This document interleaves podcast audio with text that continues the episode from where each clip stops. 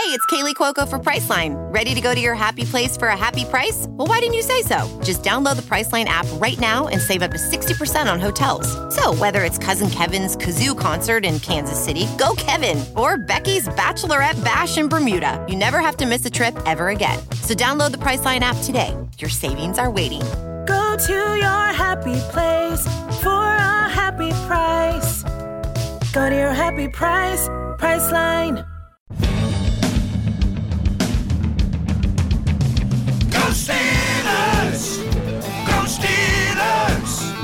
Go Steelers! Go Steelers!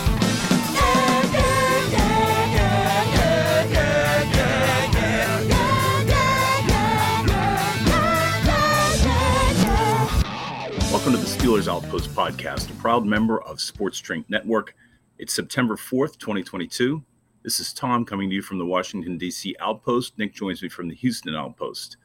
The Steelers open the season with a bye, as do the other 31 teams in the NFL. So this gives us a little a little breathing room to sort of set up the season, which I guess we've been doing, but really to set up next week, we start out with a uh, a real challenge against the Cincinnati Bengals. I've had too much breathing room. What what kind of torture is this, Dad? Why would they why would they do this to us? You wait the entire season, preseason starts, and I don't know if anybody else shares this experience. Once preseason starts, I remember that there's only three games this year in the preseason. I'm thinking, hell yeah, we're even closer to football than I thought we were. We finished the three games. First one, greatest preseason game of all time. Second two, absolutely trash experiences. And we're thinking, all right, let's go play the Bengals. And they give this this stupid bye. It's brutal. I don't like it. I don't know. What I would really like to know is whether the the players appreciate it or not. I'm sure they'll take any bye they can get. I, I would think so. And the Steelers camp under Tomlin and uh, historically physical. Obviously, you're talking you're talking grit. You're talking about Pittsburgh. You're talking about steel men.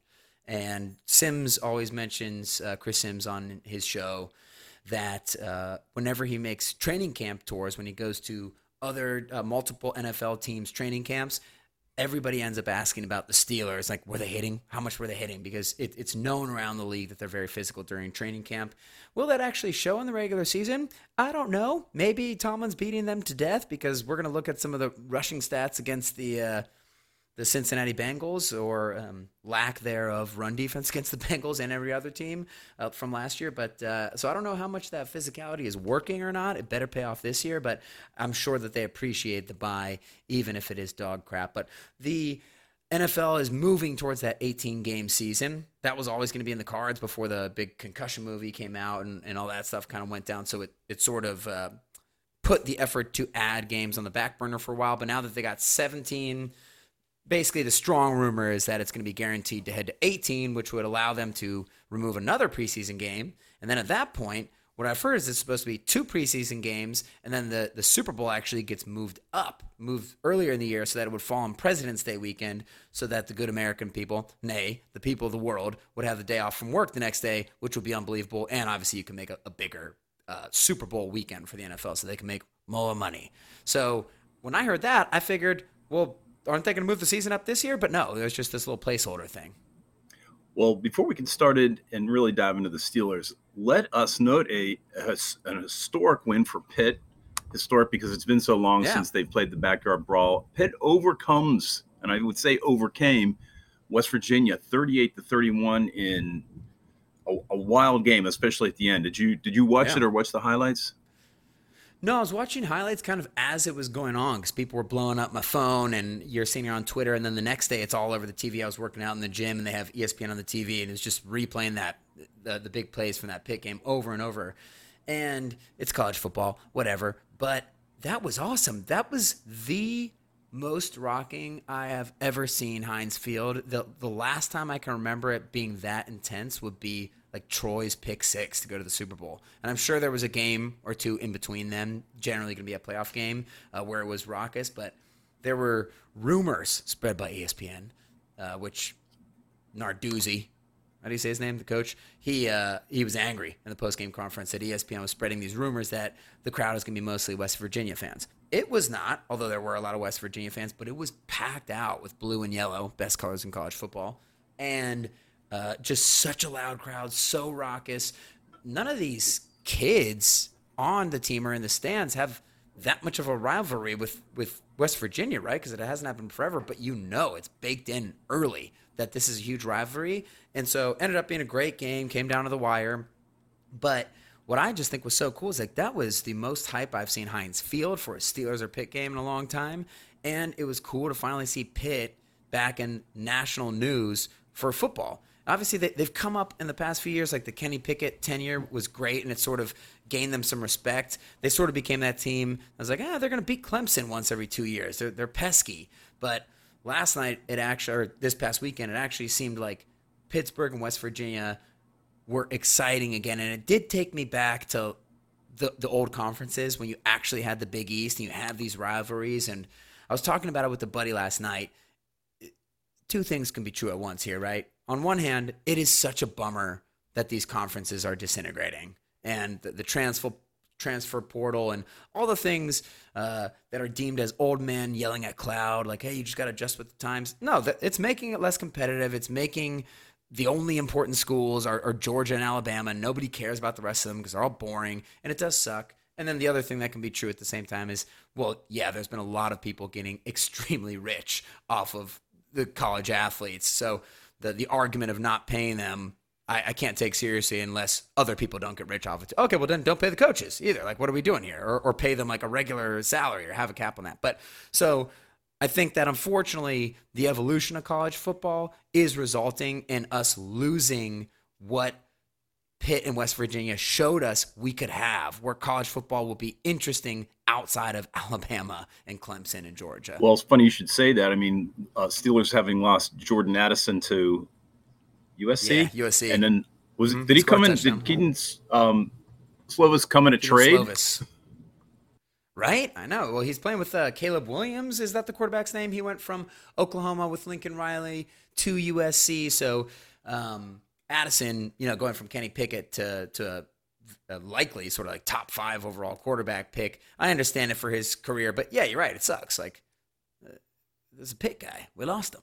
It does suck, but uh, we'll, we'll see what um, Steelers can do with um, Slovis. Yeah, it'll be interesting yeah, the Steelers might take Slovis too. You know, just a pit, uh, just a pit train of backup quarterbacks for years. But yeah, anyways, that was just it was really cool to see exciting Pittsburgh football that way, and a good way to sort of uh, tide us over until the Steelers play the Bengals. So the Steelers are not on a good tra- track trail with or projection with the the Bengals. They in Game One last year was a twenty four to ten loss. The Bengals gaining 96 yards, which I'd take again if we had the chance, because in game two, yeah.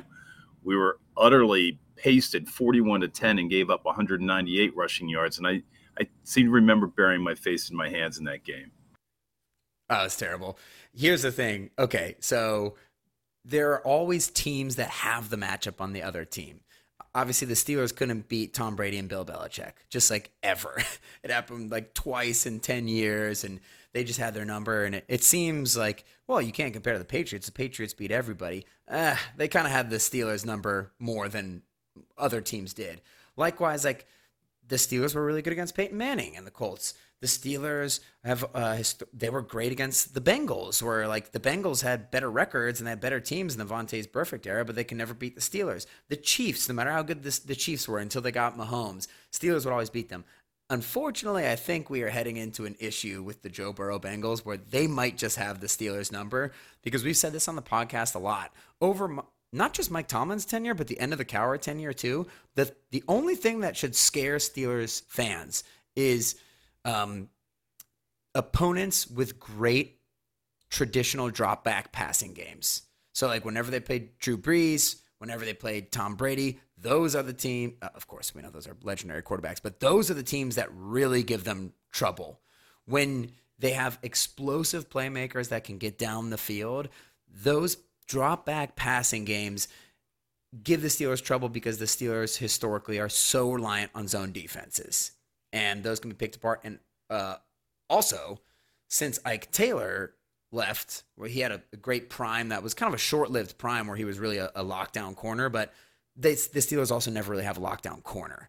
always have great safeties. But so you combine that zone defense with out, out lockdown corners. Those drop back pass games are difficult for the Steelers. So I think that they're really lucky that they're playing the Bengals in the first game of the season this year because I think the Steelers have a lot more time to prepare for it, and the Bengals have less time to gel, especially with Joe Burrow uh, losing his appendix, which is also scary because I think when Ben lost his appendix, he won he won the Super Bowl that year. So what are you gonna do? But or at least went to it. But uh, I guess what I'm trying to say is Steelers should be nervous for these matchups against the Bengals, and I'm uh, a, little scared that a lot of those games are going to look similar, where the Bengals are just going to jump up on them. But I do think that if you remember last year, Steelers playing the Bills in the first game, good drop drop back passing game, but more kind of uh, structured around just a physical freak quarterback, and they only had really one weapon, Stefon Diggs, whereas the the Bengals have, I mean, the Steelers don't even have a, a corner who can match up with their number two receiver, Higgins, let alone Ja'Marr Chase, right? But if you look back, how well the Steelers did in that first game versus um, the Bills, and the fact that there's no Sean Payton or Josh McDaniels or Andy Reid, these super experienced offensive coordinators on the other side, I think that that bodes well for the Steelers in terms of schedule luck. You're kind of reaching and defeating your own argument there, aren't you? Pointing out all the weapons he has. You know what? So I was just looking at. That's what I mean. Yeah. So the spread is six and a half, and the over and under is 44 and a half. I'm taking that over on that because I think the Bengals are going to score 35 points. The question is whether? Boz can have more than three field goals, Yeah. right? Or three field yeah, goals. Yeah. Well, that's what I was saying. Is I think when they play later in the season, the and if the Bengals are healthy, hopefully the Steelers are too. But I think that the Bengals are putting 35 on the Steelers, no problem. But the Bengals, who are my Super Bowl pick, I, I just think that they're such a young team. They re- not only did they return everybody, but they added. They had the worst offensive line in the league, pretty much, and they, besides the one that we have, but and they added linemen. So I do think in week one, since Burrow missed training camp and the line is relatively new, that is a chance for the Steelers to strike um, and at least make it closer. Like if I had to predict this game, I was thinking about this. I almost think that it could be like a 24 17 game with the Bengals winning. Uh, just because of those new moving pieces and Mike Tomlin generally doing pretty well uh, the first week of the season with these defensive game plans while people are healthy. And I think Cam and TJ will be able to to get pressure kind of on their own. But it, it's weird with Highsmith not having played, you know, in the preseason that way. But I think that this is the time when the Steelers the Steelers would rather play them now than later because later, forget it. But I also think in terms of the Steelers scoring points, I don't think this offensive line thing is going to magically look good the first week of the season against one of the most complicated and weird defenses and creative defenses in the whole NFL. I think that Steelers are going to give up you know, five or six sacks on their own. Don't own. all those factors line up to Joe Mixon getting 150 yards on the ground? I mean, we didn't see anything in the preseason that gives us comfort, as, as Mike Tomlin would say, that we're going to be able to plug up any kind of run offense. The Bengals, I, I just think you're talking about Joe Mixon. You're, I mean, they have an amazing running back. I just think that they could have a Kansas City Chiefs type season, like the first Mahomes season, where it's like, how do they have this many good players with that good quarterback? So pick your poison. I don't know with the run defense. That's the big question of the offseason. That's what you and I have been talking about, trying to remind people about like, hey, I know the Steelers defense has incredible top end talent with the three superstars on there and Myles Jack looking good. That's great. But they've been getting slaughtered in the run game for two years and they lost, you know, to it. And hopefully Alualu plays, but he's been in and out. So I have no idea. All I know is that it's going to be a big deal. And those stats that you read to me about the Bengals last meeting, those are definitely being read to the Steelers. And we know how much they prioritize not getting run all over. And I think they were a little banged up by that point in the season. So I think this it's such a scary game, but I think the Steelers will sort of surprise us with how well they can hang in there defensively, maybe because Cincinnati's still getting the quarterback and the offensive line sort of acclimated. If you close your eyes and tap your heels together three times, could you imagine us scoring points? No. no, go on. I was looking at the matchups, you know, for for the receivers against their uh, their cornerbacks, and we'll be. Uh, you could see Pickens against the Silver Bullet being one of those uh, areas of Yeah. focus, but it is it, it is the fact that Mitch will need time to let uh, Pickens get more than ten yards down the field. I guess. I think the same thing that I said about the Steelers corners not even being able to cover the second receiver on the Bengals. It goes true for the for the the Bengals don't have anybody who can cover Diontae, let alone Pickens or, or Claypool. You know, so the Steelers will have opportunities to move the ball downfield and make big plays, and I'd be shocked if they don't hit one or two like 30, 40 yard passes because Mitch was aggressive throwing the ball down the field during the preseason, and we saw he was pretty accurate when he was doing it. Um, so there is part of me that thinks the Steelers could put up some points that way. I just think, and I'm I guarantee you with all those stars, like there's going to be some big plays for the Steelers. And hopefully Mitch just goes into broken play scramble mode a little bit, and that's how they can create them. But so there is part of me that thinks the Steelers could actually score well, but just the combination of how unbelievably bad the offensive line is, number one, and then that kind of resulting in Mitch never really playing for the Steelers, never playing with these receivers for any like legitimate amount of time, and then having to go against a very complicated defense in the first week. I think that that's like you could see a lot of big plays from the Steelers and then have drives sort of sputter. We could think of a million reasons that we're going to lose and, and lose bad. I could also make. I mean, you're making somewhat the same argument you, as you did about the Bengals, right? It's the first game, and, and Mitch still hasn't settled in. What we saw from Mitch was was pretty solid, though. I mean, and I and I wonder yeah. how sophisticated the defense could be in Game One, and maybe it'll actually be something that trips them up. I'm just looking at Diontae, uh, Claypool, Pickens, Freiermuth, and Najee, right? I mean, there oh, yeah. he, he, can be throwing. Definitely. You know, I'm worried that it'll become a dink and dunk game because he doesn't have enough time but he his scrambling ability it just seems to me is going to allow more opportunity to go downfield the way you said. So that that's my hope in this yeah. game that you know they're going to score 35 points. We need to score you know, we need to score a lot. And that that's really more the hope than than us bottling them up, you know, within a manageable margin.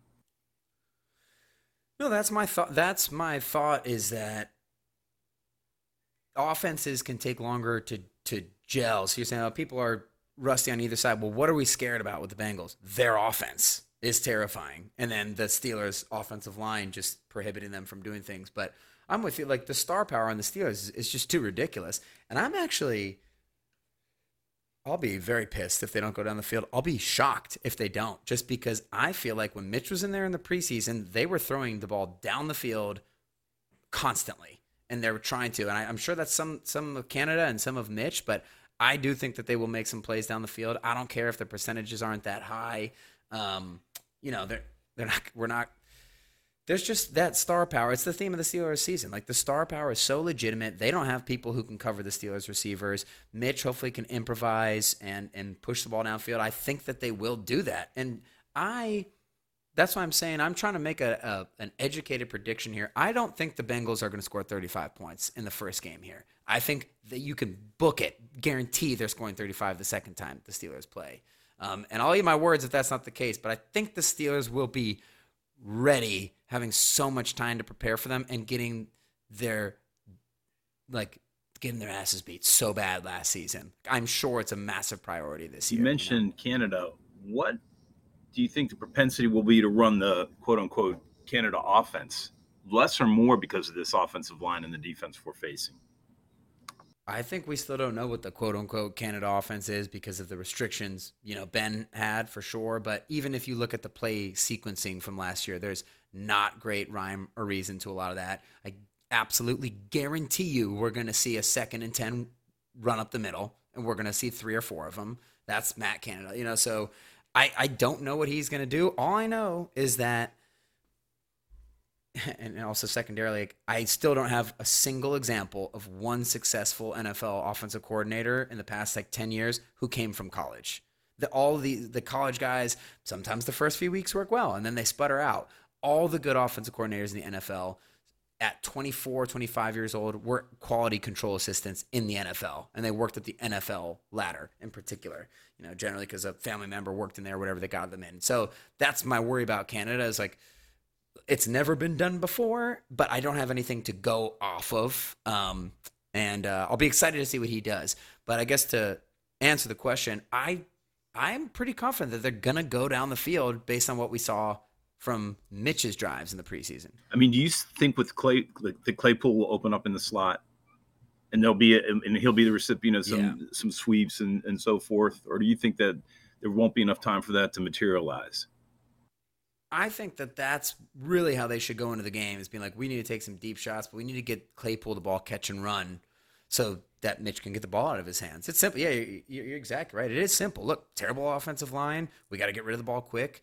Oh man, we got a couple. We got a bunch of guys who can catch the ball short and run with it. So let's do that, like they tried to do the last year. But you do have to open them up by throwing the ball deep and like down the middle of the field, not the old man Ben perfunctory. I'll just kind of throw it down the sideline and it'll be, you know, three yards out of bounds, or maybe my guy will make a great catch. They'll do some of those too, because I feel like Mitch threw a bunch of those up. But uh, yeah, you're going to have to catch and run a lot. You got to be scared for Najee, his ability to actually get any crease of daylight on the run game, and it's going to get called back by holding. We know that. Let's just prepare ourselves, but give the offensive line some time. They're they're new as well, so they should get a little better as time goes on. Can stay healthy. I, I take some comfort with uh, Claypool being in the slot and Freiermuth. You know, if you're if, if you're talking about a focus on the field, I just wonder if Claypool is going to be able to back up his uh, his assertion that he's a top top three wide receiver. Man, just give him the ball short and let him run. That's where he's pretty incredible. So hopefully we see some of that, and I'd be shocked if you don't see a Diontae and a Pickens uh, long catch. So got, that's why you play the game. We can conjecture all we want, but that that's what we've seen. That's what we see from the roster. That's what we've seen from the preseason, and hopefully not everything's been unveiled. And they actually have a gold-plated offensive line that they just didn't want to show anybody until next week. Hey, speaking of top-ranked players or not top-ranked players, uh, did you see this story about Jimmy Garoppolo and uh, this sort of move or this thought that he could come to the Steelers and we should have pursued him? So you can't get me started here. I was talking to our friend David on the phone the other day, and I, I went for way too long this. Jimmy Garoppolo, without a doubt, to me, is by a wide margin the number one most overrated player in the NFL. And I know it's always not a star. How could he be overrated? He's overrated because people think he's a starting quarterback, and he's not. I know people are going to get mad at me for that, but I'm like, look, he's the lowest end, one of the lowest end starting quarterbacks, and you could point to a couple other guys who are worse than him that start, and my argument will be they're not starting quarterbacks. They're just Jared Goff is just starting because they don't have anyone better than them. Their quarterbacks are just absolutely horrible. And Jimmy Garoppolo, if you can't win the Super Bowl with a guy, he's not a. If there's a zero percent chance you win the Super Bowl with a guy, which the chances are low to me with Jimmy Garoppolo, you couldn't win with the 49ers, with the best defense in the league, the best offensive coordinator in the league, one of the best top three offensive lines, two Hall of Fame pass catchers, and they're only letting you throw the ball three times in a championship game. You're doing nothing in the Super Bowl, right? Can you think? I know this isn't a question for you, Dad, with the minutia of the, the memories, but I challenge the listeners. Can any of you give me one good game from J- Jimmy Garoppolo? What- Can you think of one big game? Has he ever thrown for 300 yards and three touchdowns where there were no screens as the touchdowns? No, he sucks. He's just super hot. And I get it. That matters. He can run the offense and he's fine. But why would you pay for that? What is the point of that? Like, the guy literally never makes plays. He goes, and I know he's he's like he's better than Mason Rudolph. Sure, whatever. He can run the offense, but what is that? That's a the glass ceiling. We've seen it. He's had so many chances with the absolute most loaded teams where everything is handed to him on a silver platter, and he still never does anything. So if the Steelers, he was my worst case scenario for the Steelers in the offseason. I can't believe the hype around this guy, but I guess I can. And this is sort of why we have a podcast, is like for one reason. It's like this whole quarterback wins thing is so unbelievably overblown and frustrating.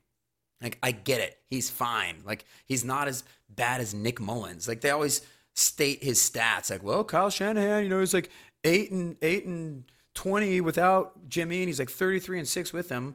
I'm like, well, his quarterbacks were grocery store clerks. Like Nick Mullens, he's on his fourth team in two years. Like these guys actively suck very badly, right? That's not fair. It's like what he he'd probably have a similar record with Tyrod Taylor, another bad quarterback, right? So I just think it shocks me that people can't separate the wins thing and they're just like, well, you kind of look at there's something he does. Just like watch him play. Does he throw good touchdowns? No. Then he's not good. So Jimmy, very attractive man. Good for him. Dates porn stars. Great, fun story. But not a quarterback who I would ever want to pay any amount of money to because I just don't see the point in it. and not an inexpensive quarterback at that at 13 million dollars against the cap this year so it seemed like a it seemed like a stretch to me somebody's just trying to write an article by the deadline can we talk about the cutdown for the steelers and there weren't any shocking moves made but i thought there were three in particular four that in particular were kind of interesting the davis brothers were both cut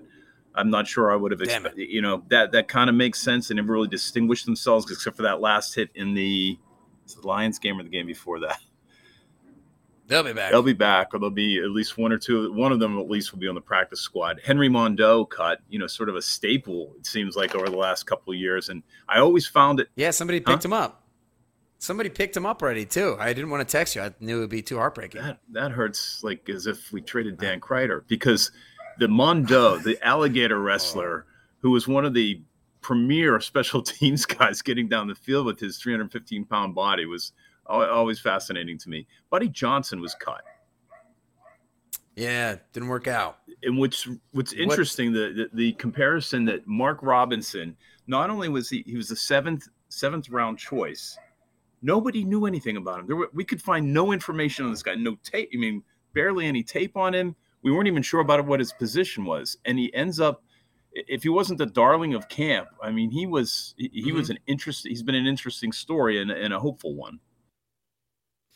Well, uh, McFarland getting cut and then signing back to the practice squad, that's kind of the biggest shock for me that he would even want to come back to the practice squad. And I know people get frustrated by that. And But look, he's a frustrating player. Uh, he has kind of the most, besides Najee, he has by far the most talent of any of the running backs.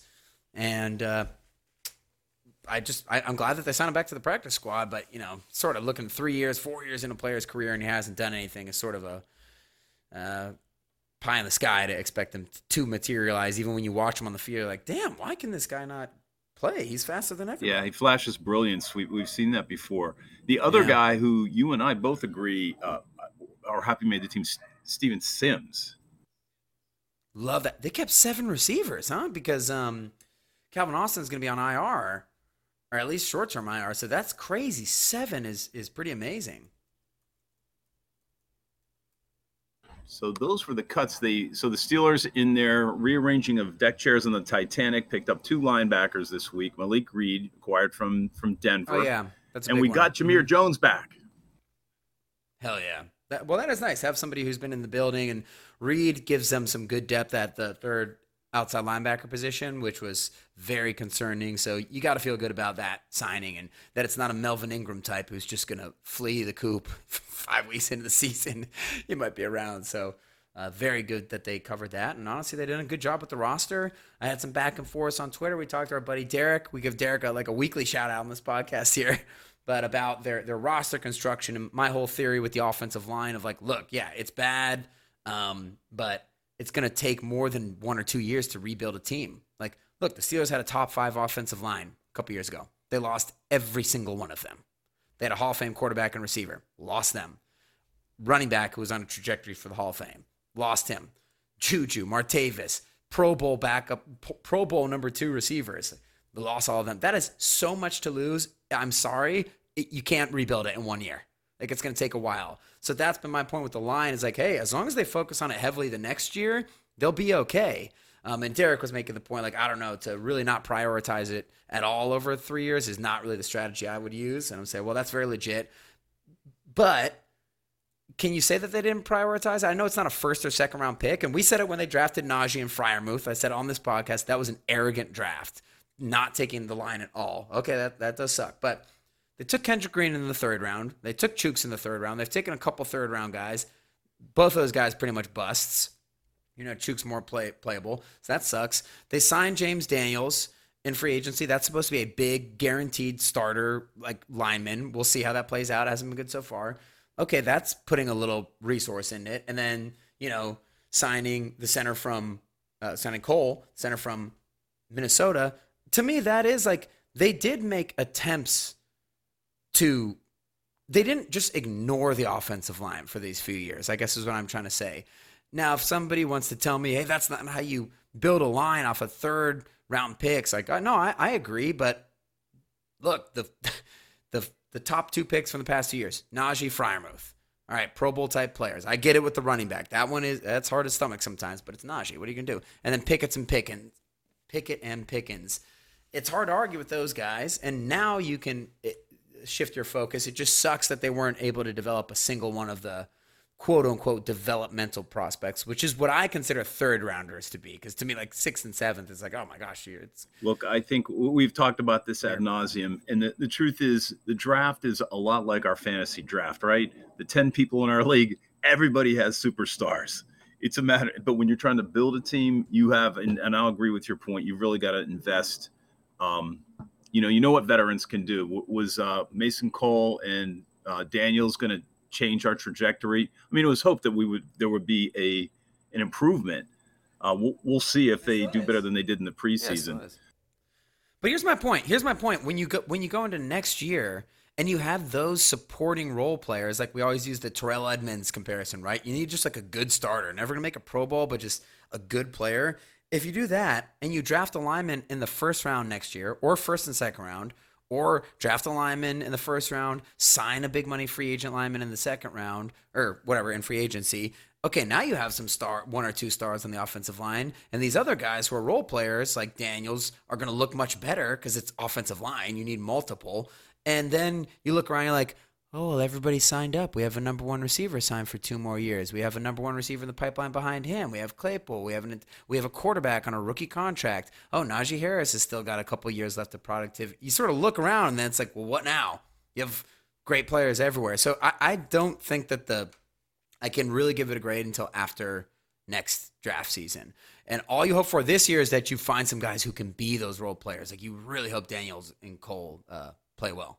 I'm not arguing with it. They they they're doing what you know. They're building the way they think should be built. The question is, if everything goes as according to what it looks like today, are they prioritizing offensive line, cornerback, or linebacker? Well, you know, time will tell. 17 games will tell us.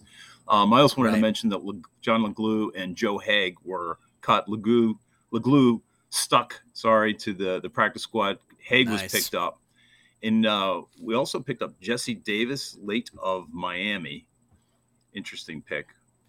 The Leglue one's so weird. What is up with these guards like Dotson and Leglue who who flash so well, and then the Steelers cut them, or you know they don't play them? Uh, that one's just such a mystery to me. I thought that at the end of last year, it sort of seemed like, oh, this is going to be a starting guard, and he goes all the way down to being cut in practice squad. That's so weird to me, but I'm glad that he's at least on the practice squad. That was a- a relief. Yeah, thank you to Sports Drink for hosting the podcast. Sports Drink is the intersection of sports and not sports. You can check them out on all the socials at Sports Drink without the vowels at Sports Drink. And they have a lot of team specific podcasts, not just for NFL, but also for college as well. So maybe you go uh, check out some of the Pitt content over there and uh, yeah, just sort of bask in the glory of 1 0. But uh, thank you to Sports Drink for hosting the podcast. As usual, during the podcast, I buried the lead. Bos- Chris Boswell got engaged this week. I think the best comment, uh, 300 something likes underneath of the wedding post of Chris Boswell was some dude saying, Well, Boswell hits threes and tens because the lady's very attractive and they're both blonde. And so they're going to have some attractive little blonde athlete kids someday, probably. And we say, Hey, that's our kicker. For a quiet guy who never talks, demeanor never changes, you're like, Well, he, he still likes the finer things in life as well. It's just kind of funny seeing uh, Boz looks sort of like an ant in the picture in this uh, basically supermodel uh, standing next to him. You say, "Hey, good for you guys." We're That was a good tweet. Uh, it didn't take me reading th- more than three comments before somebody pulled out the "Women Weaken Legs" comment, and let's let's hope that that doesn't happen in Bos's case. So, no Cincinnati Bengals this Sunday at one in Cincinnati, and uh, just a reminder: in two weeks we'll be uh, hosting the New England Patriots again, mercifully a one o'clock game on Sunday. No, that's it. I'm so excited to see the Steelers play with this new look offense, and um, I think it's just the, the most excited I've been for a Steelers game in a little while. Uh, now that they're kind of making their way through this transition, so I think it's going to be messy, but I think we'll have a little bit more fun watching the games than the sort of the teeth pulling of the past few years. That will definitely still be part of it. it it'll be unrealistic to think that that'll be completely gone because you know they're still building and they're figuring out this offensive disaster that they've been dealing with for the past few years. Um, so there will be building, but I I do find it hard to believe that uh, we won't see great plays. And I guess what I'm trying to say there is there's some really good players, so there's going to be some exciting plays. Hit us up on Twitter at Steelers Outpost. Shoot us an email at SteelersOutpost at gmail.com. Thanks for listening. Until next week, go Steelers. Okay, bye bye.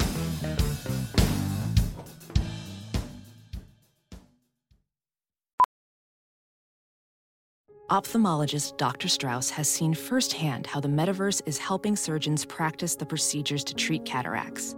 Cataracts are the primary cause of avoidable blindness. He works with a virtual reality training platform developed by Fundamental VR and Orbis International to help surgeons develop the muscle memory they need.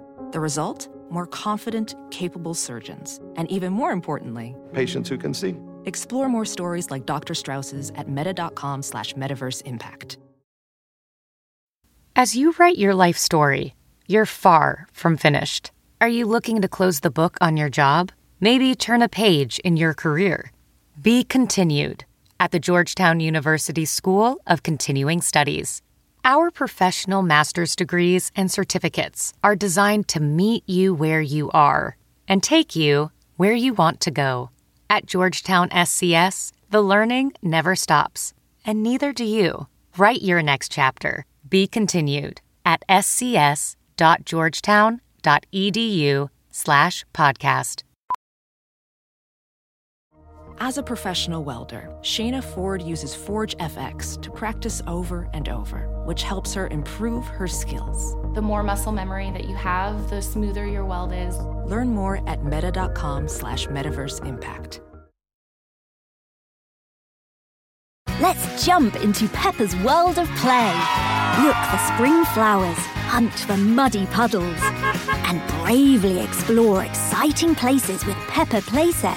Peppa Pig, inspiring kid confidence.